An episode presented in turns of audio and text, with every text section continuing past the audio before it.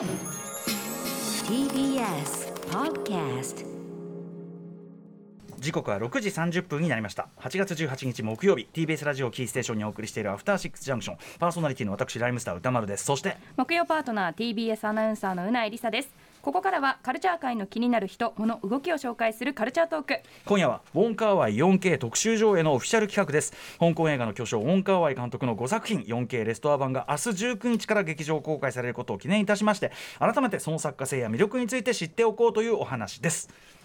はいということではいゲストは映画評論家でライターの森直人さんですよろしくお願いしますどうぞよろしくお願いします。はい森さんご無沙汰しておりますご無沙汰しております。以前あのグザビエドラン入門はい、でね、あの2年前ぐらいでしょうかね。そうですかねはい、はいあの時はお世話になりまして。はい、その後グザビエドラン私あのムービーウォッチメンのあれで当たってしまいまして、はい森さんの講義を受けていて本当によかった。あのすごくいい勉強をしていただき 恐縮でございます。あの聞きましたもちろん。はい、あの私が弱い領域森さんに頼るからお願いしますというね。は ありがとうございますよろしくお願いし光栄でございますはい、改めて森さんのご紹介を皆さんからお願いします。森直人さんは映画評論家でライターをされています。週刊文春や朝日新聞キネマ旬報メンズノンノなどで映画コラムインタビュー記事を執筆するほか YouTube チャンネルで配信中の映画トーク番組活弁シネマクラブで MC を担当するなど多岐にわたって活動中です。著書にシネマガレージ廃墟の中の子供たち。編著に21世紀シネマ X やシネアーティスト伝説日本初映画ゼロ世代などがあります。はい、あのシュトル表もそうですし、普段のあのなんていうか書かれていることとかもいつも勉強させていただいてます。ありがとうございます。はい、ということで、えー今回はウォン・カーワイ監督についてということで、まずはウォン・カーワイ監督の略歴を簡単にご紹介しておきましょう。ウォン・カーワイ監督は上海生まれ香港育ちの映画監督です1988年今すぐ抱きしめたいで映画監督デビュー。1990年の欲望の翼で香港のアカデミー賞にあたる香港電影金像賞の作品賞監督賞を受賞されます。その後1994年の恋する惑星が世界的にヒット。翌年の天使の涙も話題となりアジアを代表する映画監督として広く知られる存在になりました。そして1997年のブエノスアイレスでは、えーカンヌ国際映画祭の監督賞を受賞。その他の代表作は2000年の火曜年歌2004年の20462007年マイ・ブルーベリー・ナイツなどがあります。そして最近では 8, えー8月3日水曜日にインタビューした、えーバズ・プープーンピリア監督の「プアン友達と呼ばせて」のプロデュースもされているということですね。はい、あちなみにバズ・プーンプリア監督のあの、はい。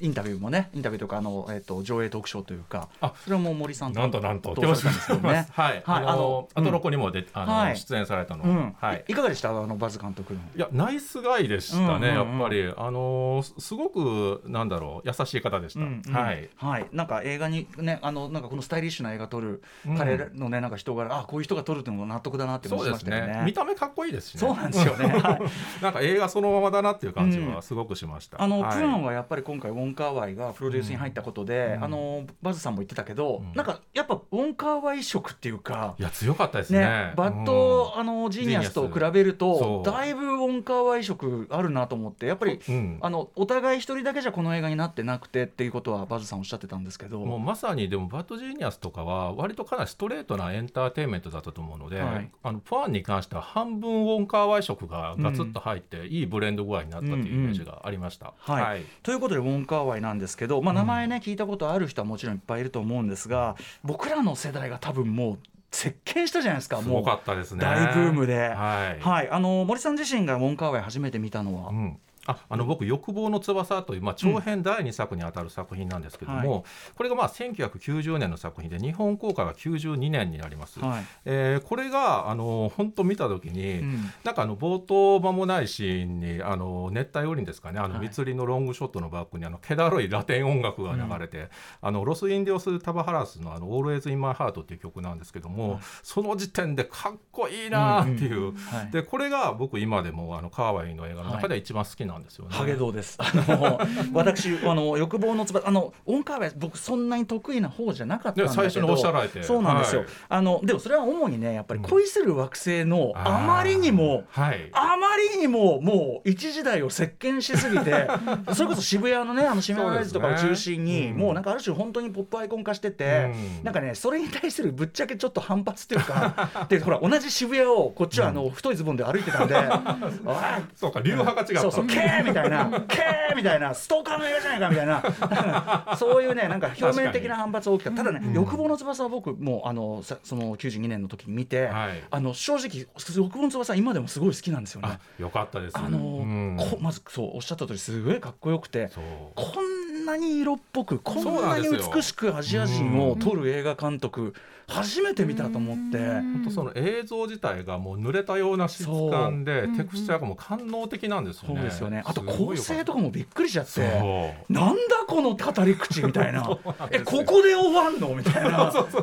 でもそこに本当鳥肌立つぐらいかすごく感動して、ははい。いなのであのーまあすごくあのすごい監督だとも思うんですがなかなかちょっとその食わず嫌いの瞬間も長かったのでぜひちょっと今日はいろいろ教わりたいと思います。いやいやはい。えー森さんご自身、えー監督についてどういう印象でしょうか？そうですねやっぱりその欲望の翼っていうのは実は60年代1960年代が舞台なんですけども、あの恋する惑星は同時代のストリートってことになってあはい。の次の天使の涙もそうなりますよね。うん。うんあのやっぱりその香港のあの中国返還1997年ありますけども、それ以前の香港ではイギリス領だったわけで、うんうん。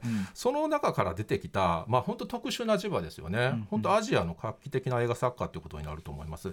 それまでの香港映画っていうのはあの歌丸さんもよくご存知だと思いますがあのショーブラザーズだとか、あのその重役だったのレイモンド・チョーがあの、えー作ったあのゴールデン・ハーベストとかっていうあの会社が、えー作ったジャンル映画ですよね。うん。あのえー例えば、えーカンフー映画だったり、はい。武教映画だったりコメディとか、うん。まあ、ブルース・リージャッキー・チェン、はマイケル・ホイなどがそこから出てきて、まあ、いい意味でこってこてのね。こってこての、うん。えーはい。香港黄金時代を築いていった、で80年代からあのジョン・ウーの男たちの挽歌だとか、まあ、香港ノワールの流れも出てきたわけですが、はい。その中であのウォン・カーイはそのグローバルなそのポップカルチャーと絡めた、まあ、アートハウス的な映画ってことですよね。うんうん。あのしかもその作風にはその東洋と西洋がその複雑に交錯する97年以前の、あるいは97年直前の香港という特殊な場所の独自性が反映されていたっていうことだと思います。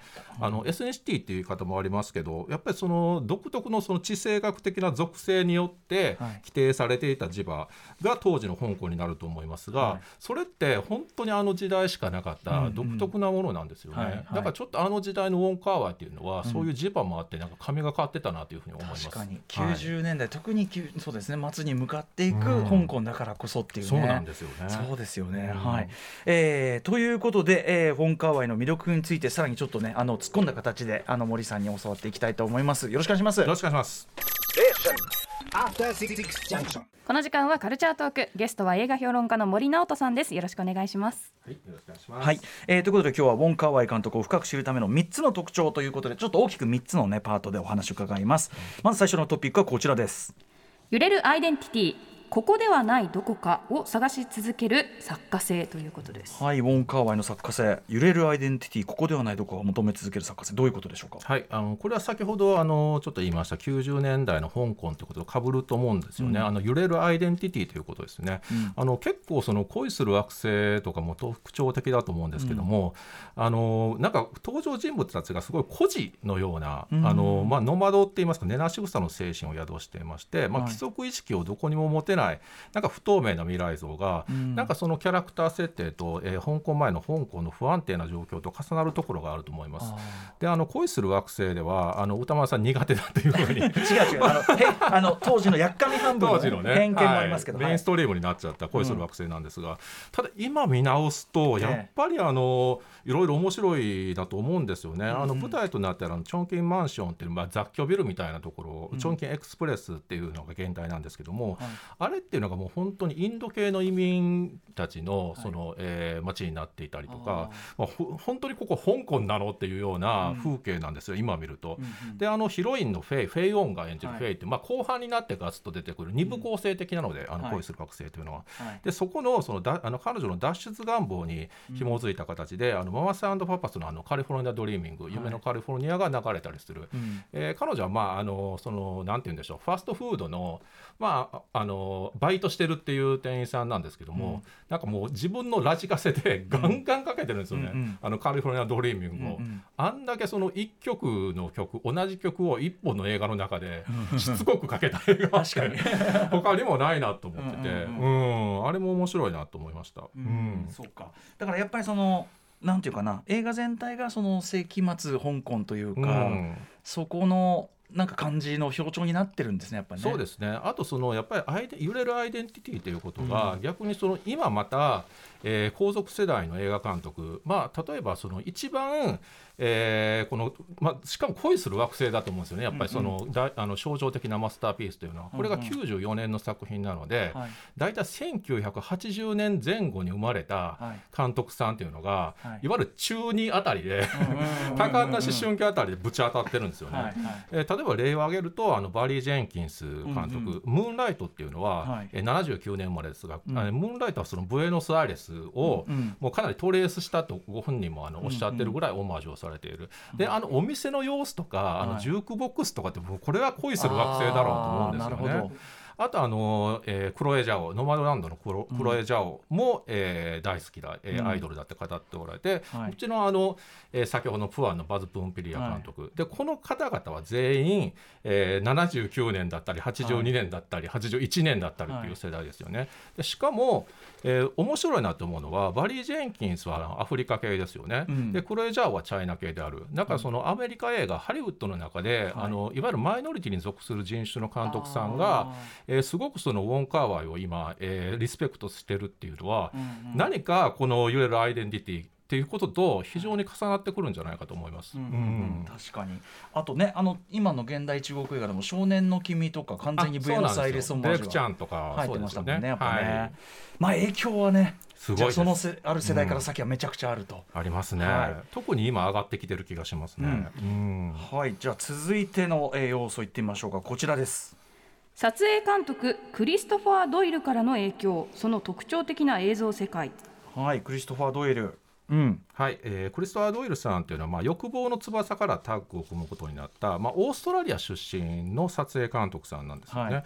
でまあ、あのすごくスタイリッシュな映像感覚で、まあ、画面構成を見せる名手、であの2000年のあの火曜年間まで、まあ、10年続くわけですよね、カーワイとのその蜜月が。その2004年の2000、えー2046は、はい。えードイル以外にも2人撮影監督さんがクレジットされているので、ちょっとあのあれっていう あの舞台裏どうだったのかなっていう感じになるんですが、火曜ね、欲望の翼から火曜年間まではがっつり、えーこの2人の相性固有の魔法が生じていて、うんうん。まあ、さっきしかもほぼその90年代香港と重なってる時期なんですよね。うんうんうんで特徴的なこととしては本当にその手持ちカメラだったり、まあ、コマ落としコマ伸ばしスローモーションあるいはジャンプカットとか、うん。ちょっとスクラッチ的な映像遊戯だとかまあ、本当にちょっと映像的に遊んじゃうみたいなところがあるんですが、はい。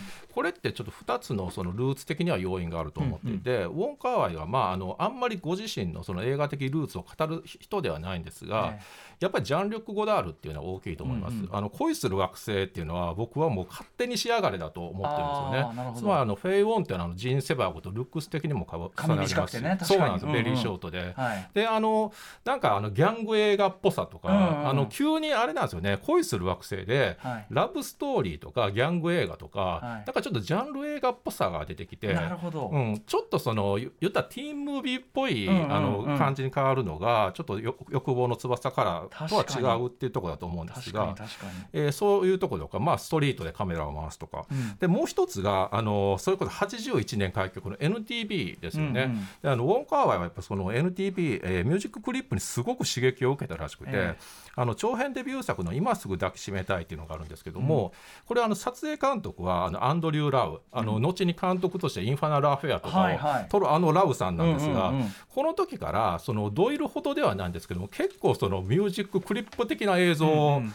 やってるんですよね、はい。うん、だからそれをそれがこのクリストファー・ドイルさんと組むことによって、はい。本当にその本格展開したっていう流れがあると思います。うんうん。まあすごい。だからやっぱ90年代一番ヒップなっていうかそんな感じね。感覚ですよねやっぱね。90年代っぽい話ですよね今。話してて思いましたけど。いやでもすごいあのだってのからある種そっから先他のだからありとあらゆる映像表現、うん。そこでミュージックビデオ的なのもそうだし、はい。日本の CM とか、うん。もうありとあらゆる世界中のイケてる90年代的映像表現のまあそのなんていうか形作ったと言っても過言じゃないぐらいあそうなんでする惑星はね。そうそう。で意外にだからそれが香港だったっていうあの日本でいうと、あの岩井俊二監督もかなりそのファン層が重なってると思います、近い。スワローテイルって、うん。ちょっと本当ウォンカーワイっぽいなと思いながらはい僕見てましたし、いやだからやっぱあうん。の少年の君が、うんそのウォンカーワイオマージュと岩井俊二オマージュって めちゃくちゃわかりやすい話あですよね。れ完。全にリリー・シュスの全てですもんね。ねそう。だからん。めちゃくちゃわかりやすい。今の若手なんていうかな若手監督が誰に影響を一番受けてるのかみたいな、うん、そうなんですようん。ね。ちょうどだから今40歳ぐらいの監督さんは、はい。本当にアジアだとウォン・カーは岩井俊二ってことになると思います。うん。すごいですね、やっぱそのね。はい。そしてじゃあ3つ目の魅力なんでしょうか、はい。俳優の魅力を最大限に引き出す演出手腕これは僕はだからやっぱ欲望の翼見た時に、うん。そその時はまだそのおのおのの皆さん知らない人もいたから、はいですね。なんちゅう美しい男たちが いや本当本に。いやレスリー・チャンは出てますし、ん。まあ、トニー・レオン。まあもうみんな皆さん色っぽいんですよそうね。なんですよね。で特にその、まあ、アイコニックな俳優さんってことでいうとその、えーレスリー・チャンとトニー・レオンってことになりますよね、はい。レスリー・チャンはもう伝説の存在2003年に急逝されまして、ねまあ、ちょっとそのじあの亡くなった時期は違いますけどアジアのリバー・フェニックスみたいなイメージだと思うんですよね。ちょっと危ういと。こもな、うん。うん。そうなんですよ。でそのなんかあのセクシュアリティの部分を含めて作品に生かしきったっていうことはやっぱりすごく大きいですよね。うん。で一方なんかこの組み合わせも面白いなと思うんですけどもトニー・レオンさんは、うん。今もあのシャンチーとかに うん出てますからね、あのそうですね。テンリングスのリーダーですから。確かにて世界的スタートしてね。そうなんですよね、うん。だからあのやっぱりこの2人のコラボレーションがあった、まあ、特にその「ブエノスアイレス」とかっていう作品は、まあ、欧米では本当にすごく人気がありますよね、うんうん。うん。あの同性愛をモチーフにした映画ってこともあり、うんうさらに伝説化していると思います。そうか。うん。うんうん。はい。というまあだからあれですよね。やっぱしそのあのこクリストファー・ドイルとあとレズリー・ちゃんトリニー・レオンとかの、うんなんかそのその座組が起こすマジックもやっぱすごいあった気がするんですよね。そうですねやっぱりそのなんだろうこれだけの人たちが集まっていたあの時代って何なんだろうというふうに思います。プラスもう香港の街っていうのそうがあるからなんですよもうね。一つ主役っていうか。だから結構あれをもうあの再現しようと思ってももう難しい一回性のものばかりが映って記録されてるって気がすごくしますねうんうん。うんはいまあ、だからそういう意味では奇跡起こってる作品があるってことかもしれないですよね、今回もね。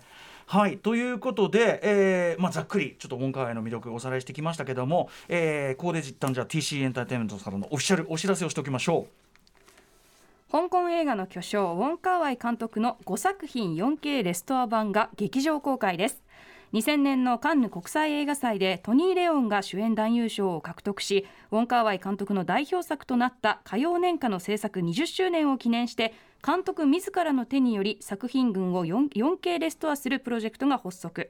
その中から珠玉の 5, 5作品が待望の日本公開決定です。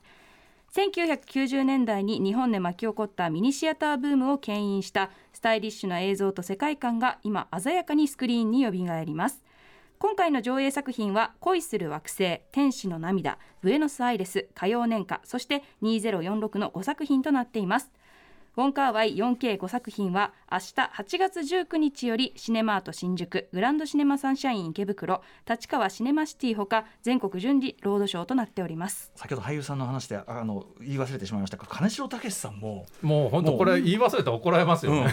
ォンカーワイ作品の金城武さんってうんそのなんていうかなちょっとこうおボーダレスな存在感も含めて、めちゃくちゃ一番やっぱり輝いてるっていうか。あのやっぱり恋する惑星であのパイナップルは好きっていう有名なセリフがあるんですけども、うんうん。あれをその北京語広東語日本語英語とかいろんな言語でおっしゃるっていう、はい。あれ超象徴的なところかもしれないですよね。彼もやっぱりそのなんかあそこのウォンカーワイ映画の磁場に置いた時、うん。一番特性がいやそうなんですよ。ガーって出るっていうかね、はい、魔法がまさに起こっている多金城分だ。からやっぱ90年代俺も悔しかったんじゃない？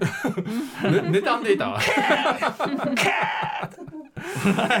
そんということで今回あの 4K 上映改めてされるわけですけど、えー、と森さんから見てこの 4K 上映の意義というのはどのあたりにあると思いますか？ややっぱりあの映像のテクスチャーっていうところがすごく綺麗なので 4K レストアっていうのは相性がいいと思うんですよね。あの結構 4K になることであのなんだろう映像の醍醐味が消えちゃうタイプの映像もあると思うんですけども、うんうん。カーワイの場合はなんかよりあの滑らかな感じででもちょっとザラザラしてたりもして、うんうん。あれがさらに鮮明に味わえるってこれ最高じゃないのかなっていうふうに思ってます。これ今の若い人がうんその 4K のすごいいい状態で見たら、うんめちゃくちゃ悔しいかな再発見してしまうっていうか。いやこれはまたそうなると思います。絶対そうですよね。絶対そうなると思います。実うん。際その恋する惑星はその同時代映画と思われてるようなんですけどあもあ実はその、えー香港ではもう定番のマスターピースになっていて、うんうん。なんか当時生まれた世代の子たちもいや普通に見てるらしいですよ。うん、だからやっぱり結構ちょっと時代を超えちゃったというようなところが、うんうん。ブエノスアイレスにしても、うんうん。恋する惑星にしてはあるんじゃないかなというふうに思ってます。しかもね、うん。そのトレンド的にもぐるっと一回りしてもう 90s リバイバルの時代でもあるしねあだしちょうどいい。うん、ちょうどいいし、うん。それこそ少年の君見て超良かったって人は、はい。絶対いいじゃないですかそしたら。絶対見てほしい本当に。なんだよまたブームが悔しいな、どうなってんのよ。はいあの僕もでも改めて絶対見直したらあ。のこれはいいってことに絶対なる。でもあのフフォローするわけじゃないんですが僕もその欲望の翼が好きすぎたので、うんうん。恋する惑星の時はちょっと下がってたんですよ自分が。気分的にはね。はい、ただあの改めて見直すと、うん。やっぱりすごいです、絶対そうだよな、はい。だからぜひあの歌丸さんもはい。改めて偏ご覧いただければ、やっかみを捨てて、はい。えーということでありがとうございます。森さんも最高のいつもあの本当に先生ですよ。はい。ということで最後に森さんご自身のお知らせことなどあればぜひお願いします。はい、あのちょっとカーワイ絡みで言いますとまさにそのプアン友達と呼ばせて絶賛公開中なわけですがあのバズ・プルンピリア監督のその、えーとウォン・カーワイについての、えーコラムを、えー劇場パンフレットにあの寄稿させていただいてますので、もしあのパンフを、あのお買い求めでまだなってない方はぜひ買っていただけると嬉しいなと思っております。うんはいあとあパンもおすすめです。はいあ。ねパンもねはいいい映画です。あの今回のその 4K ウォンカワイのあれでこのこれ多分劇場で売るのかな？この冊子もすごいですね。あビジュアルがなんか結構カーワイ自身もこだわって、そういうのは指示を出すらしいですよ。はい、この多分劇場で売られてるあの1800円で売られてる冊子も公式パンフレット？これ絶対手に入れた方がいいやつだと思いますね。はい。森さん困った時は森さんいにまたお呼びいただければ嬉しく思いはい、ありがます。とうございます、はい。映画評論家の森直人さんにウォンカーワイ入門伺いました。ありがとうございました。ありがとうございました。明日のこの時間はウォンカーワイにも負けていないはず。今スクリーンでかかっているアジア映画、えーアバタロー戦隊ドンブラザーズ・ザ・ムービー新初恋ヒーローを扱います。Station. After Six Junction.